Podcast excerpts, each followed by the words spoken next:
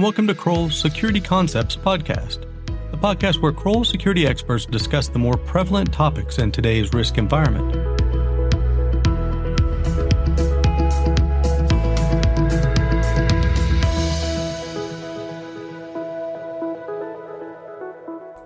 Today's special guest is John Friedlander from our Security Risk Management Group. John came to Kroll after a long career managing security operations with a special emphasis on the high rise corporate office building in the New York City market. John's also the only podcast member with an Emmy on his mantle. We'll have to get into that in a later episode. Today, we're going to be covering the challenges inherent to ensuring proper access controls are in place at your building while also ensuring your new COVID 19 health management programs are deployed effectively. Hello, John. Welcome to the podcast. Thanks for having me, Jeff.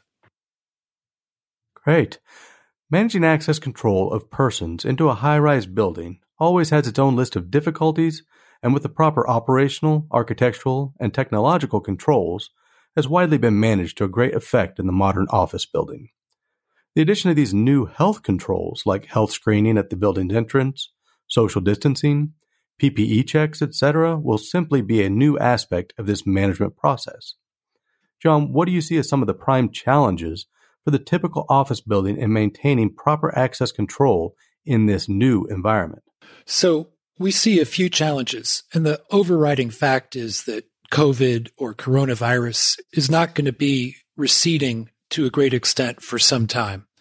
So, it's predictable that we'll have employees vendors, contractors, visitors arriving in office building lobbies wearing masks or other face coverings.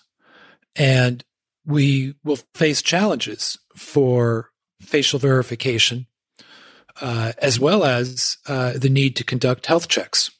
Yeah, and I think another question that we're going to have we have these people coming in with a mask, they're queuing up, they're trying to get in for their health check before they can come into the building what we're seeing a lot of our clients face is, is who's going to do those health checks.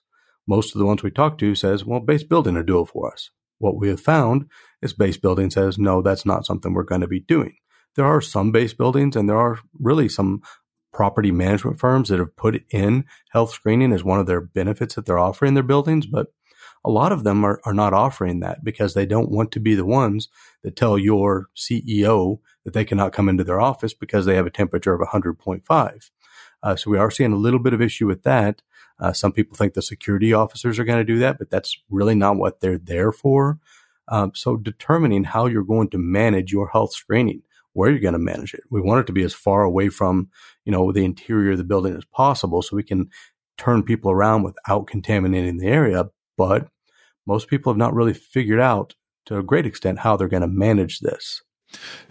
Absolutely right. These challenges are considerable, especially depending on environment. Urban center high rise, far more challenging than a suburban or ex-urban campus setting where you might have more room.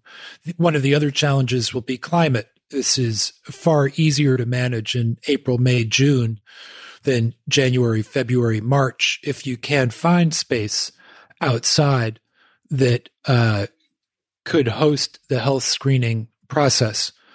There are a few options. One is perhaps as people are leaving the parking area and approaching the building, there could be a process station there to uh, conduct the temperature checks.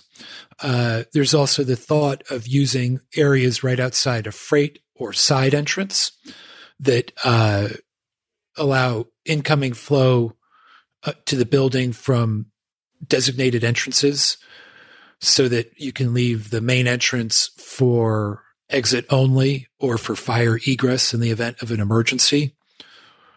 And there's the thought that the individuals conducting the health check could be behind a transparent barrier uh, that gives them and the incoming person a measure of protection.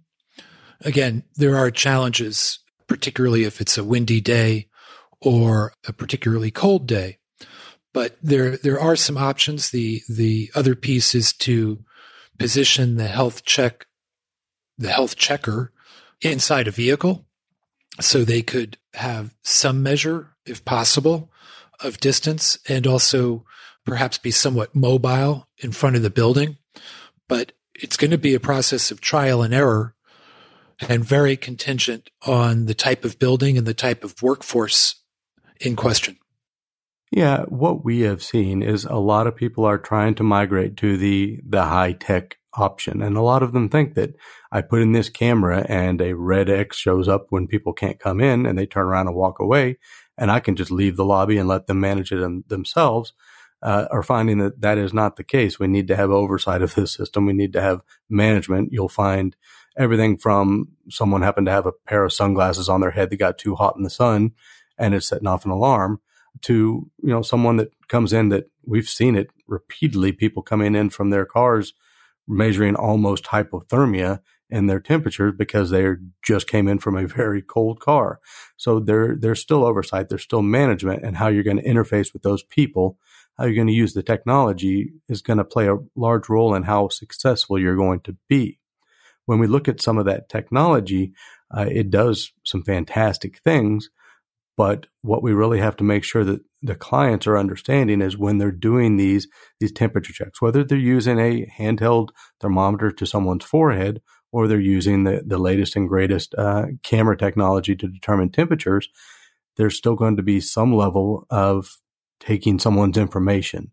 And many states are going to require that they do allow people to know this when they come in, that there's going to be a sign that we are taking in some states and in some regions uh, medical information from you that might be a little bit different than what most people are planning to do when they started to implement this whole screening program in their lobbies.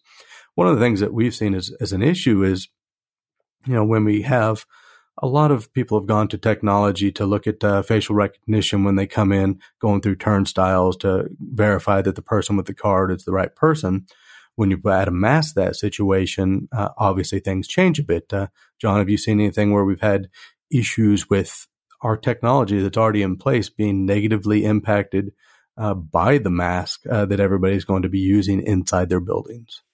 A- absolutely. Just because I have a valid access credential doesn't mean I'm the person authorized to use that credential. I could have Fred's card uh, either by mistake or by um, criminal behavior and be admitted without being able to verify that I'm Fred on camera. Uh, one of the suggestions we have is to build in facial verification as part of the temperature check process.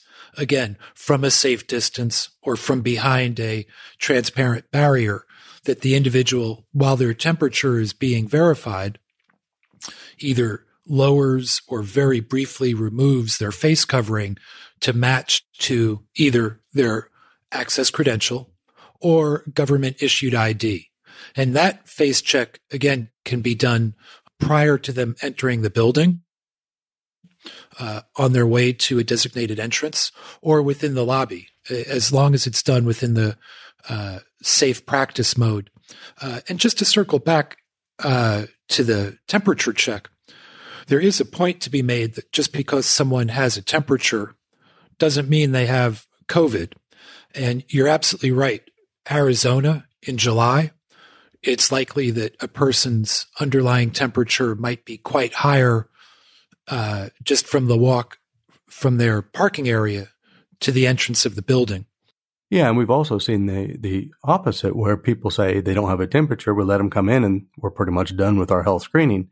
That's obviously not the case. We have a lot of people that don't have temperatures that are still problematic, have COVID 19, and are able to spread this. So there's it's a multi-layer process. We're talking about what you're going to do in your lobby when you have your access control system and how it's going to implement with health screening. But there's a lot of things that need to go into your overall health screening for your office. And, you know, everybody knows what the CDC tells you and you need to make sure you have all of those things. We have some other podcasts and videos you can look at that also talk about these things. Uh, what it really comes down to is when we're in the lobby, we're going to have these controls in place. And the one thing that's going to be of paramount import is going to be the ability to do a trace control.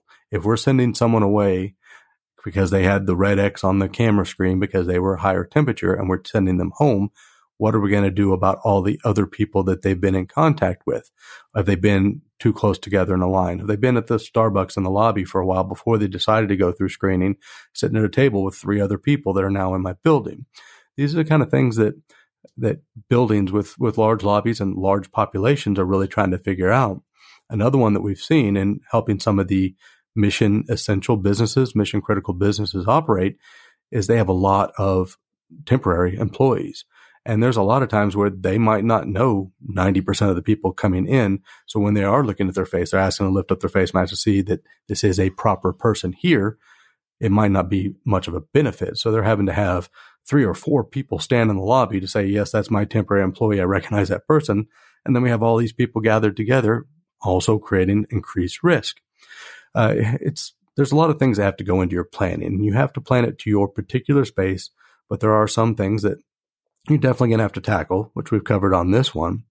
I think, you know, when it really comes down to it, what we're looking at is how you can safely, you know, monitor people coming into your facility from both a security access control aspect and also from a health screening aspect.